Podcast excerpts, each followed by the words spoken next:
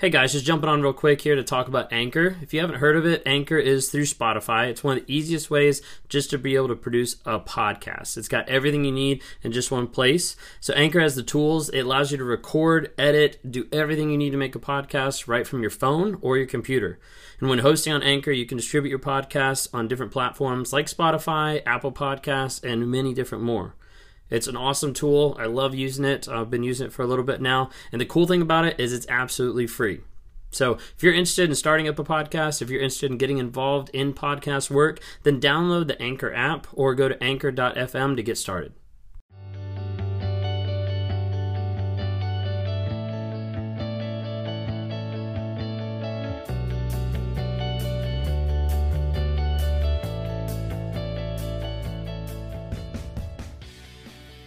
What is narcissism? What actually is narcissism? If we look at it step by step, piece by piece, what is narcissism? If you haven't had a chance to be able to check out the video that came out earlier today, it was, am I a narcissist? Like asking and those questions and those thoughts and the ruminations that go through your head. So you haven't had a chance to watch that, take a look at that either before or after this video.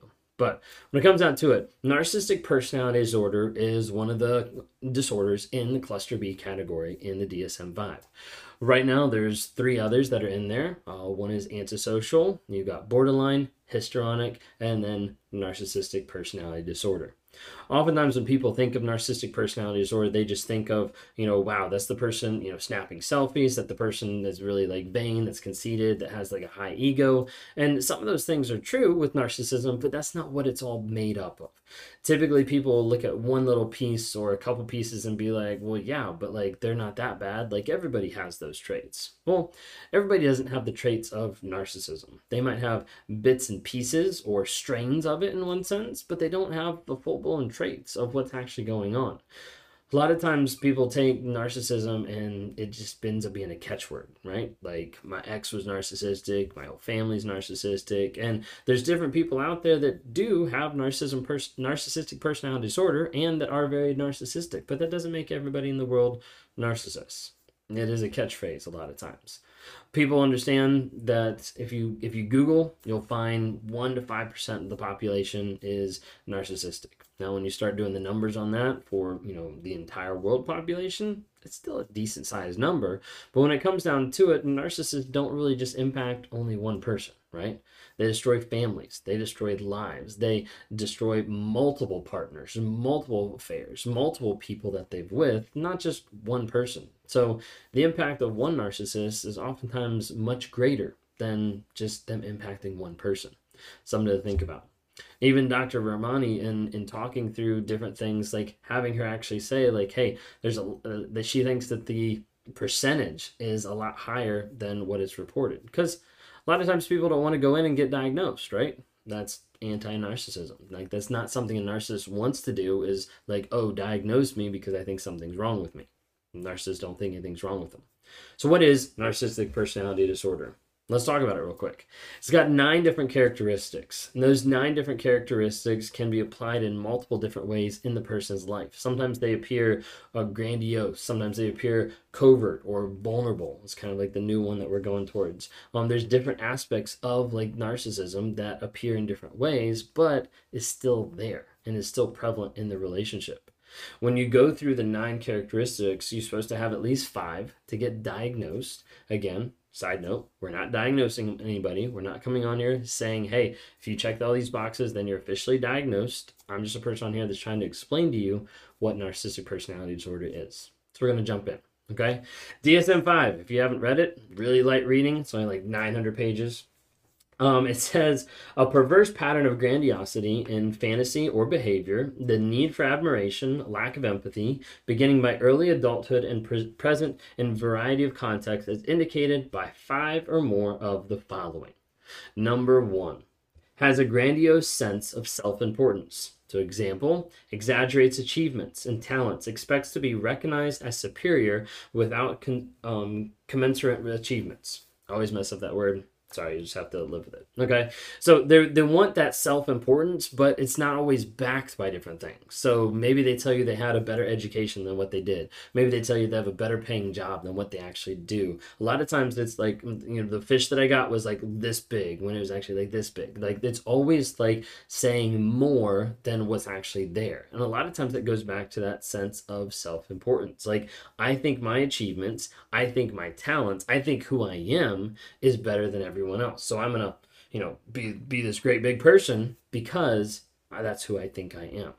A lot of times it's, it's hidden, um, it's hiding like insecurity, it's hiding like different things underneath the surface, but it's trying to kind of be out there and be like, hey, I'm special. I have this sense of self-importance greater than everybody else. Number two is preoccupied with fantasies, oftentimes of unlimited success, power, brilliance, beauty, or ideal love. One of the ones that resonates the most with me was the idea of ideal love, of looking at other relationships and being like, I want that. Like, why can't I have that connection? Why can't I have that feeling? Like, why can't I seem like that happy with that person? Maybe it's just the next person. Maybe it's just I picked the wrong one. Now I'm going to go try the next one. Grass is always green on the other side, and constantly going on and on and on. It could be success, how I'm going to move up in the ladder, how I'm going to continue to be the next best person, move up in position, whatever it might be. Number three, believes that he or she is special and unique and can only be understood by or should associate with other special or high status people or institutions. Probably the biggest part that you see with this aspect is in the workplace environment that I've seen or that I've interacted with, of where a narcissist can't hold a job. Or they're always leaving jobs. They're always complaining about jobs because of how much they say how they're so much better than everyone else there. Like, everyone is stupid there. I don't connect with them. Like, it's just ridiculous. Like, all this different type of stuff you'll see kind of play out, excuse me, in the relationship where the narcissist is like, yeah, like, they're just not on my level. They'll try to be able to put that differentiation there of who they are versus who someone else is. Number four. Requires excessive admiration. A lot of, lot of, lot of people will see this one. They'll see this one and be like, yes, that is so true, because they always wanted me to validate them. They always expected me to, you know, give them praise over like the littlest things, like, congratulations, you took the trash out, like, you're an amazing person. Like, no, like, a narcissist wants to be able to get that excessive admiration, to be able to boost their ego, to be able to uphold the mask, and to be able to be the person that they're trying to project or pretend that they're trying to be. And so a lot of times that admiration is trying to help support an insecure ego, is trying to help support some of the insecurities or the shame that they're hiding down underneath. But it's like, hey, I need that admiration. A lot of times you'll see that happen because they'll go from supply to supply, person to person, because they want that admiration from anybody and everybody. It doesn't matter what they look like, how they are, anything like that. It just matters if they can get it. Okay. Number five, has a sense of entitlement. So example, unreasonable expectations of especially favorable treatment or automatic compliance with his or her expectations. Narcissists are very entitled of everything revolves around me. That's my perspective. That's my thought. That's my reality of like looking at the entire world and thinking that I'm the center of the universe. And it makes sense that you should be serving me, that you should be giving me whatever I want, because I'm entitled to it. I'm entitled to your time, to your attention, to your money, to your body. Everything like that is going through the narcissist's head of like, I'm entitled to that.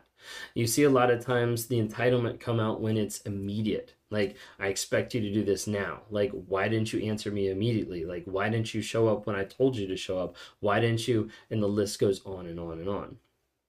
Number six. Is interpersonally exploitative, so takes advantage of others to achieve his or her own ends. And taking advantage of others is almost like paramount in narcissist behavior, because they want to take advantage of anybody and everybody as long as it suits their needs, as long as it suits what they want to have. So you typically see this in the form of manipulation. Of how can I manipulate? How can I make sure to shift the perception, the reality of anyone else to get what I want, whether that's validation, whether that's supply, whether that's sex, whatever it might be. How can I shift it to be able to get what I want? It's all about the narcissist. It's all about what they can get, what they can achieve, and their own ends. Number seven, lacks empathy. is unwilling to recognize or identify with the feelings and needs of others. So this one is pretty obvious. Like, you hear about narcissists, you'll be like, oh yeah, they, they take selfies and they don't care. Like, that's really what a lot of people think of when they think of narcissists. Okay, they do lack empathy. It's empathy that they either haven't engaged with, that the gray matter hasn't formed from a young age. Like, trying to figure out like how to be able to engage with people just doesn't make sense. It's like, you're crying, I don't get it, I I hate this, like I can't I can't connect with this, like I'm gonna shut down, I'm gonna rage, I'm gonna walk away. Like, that empathy isn't there. The other aspect that a lot of times is prevalent, but people don't see it as much because the narcissist hides it, is the fact that they do have some levels of empathy, but they're unwilling to recognize or identify.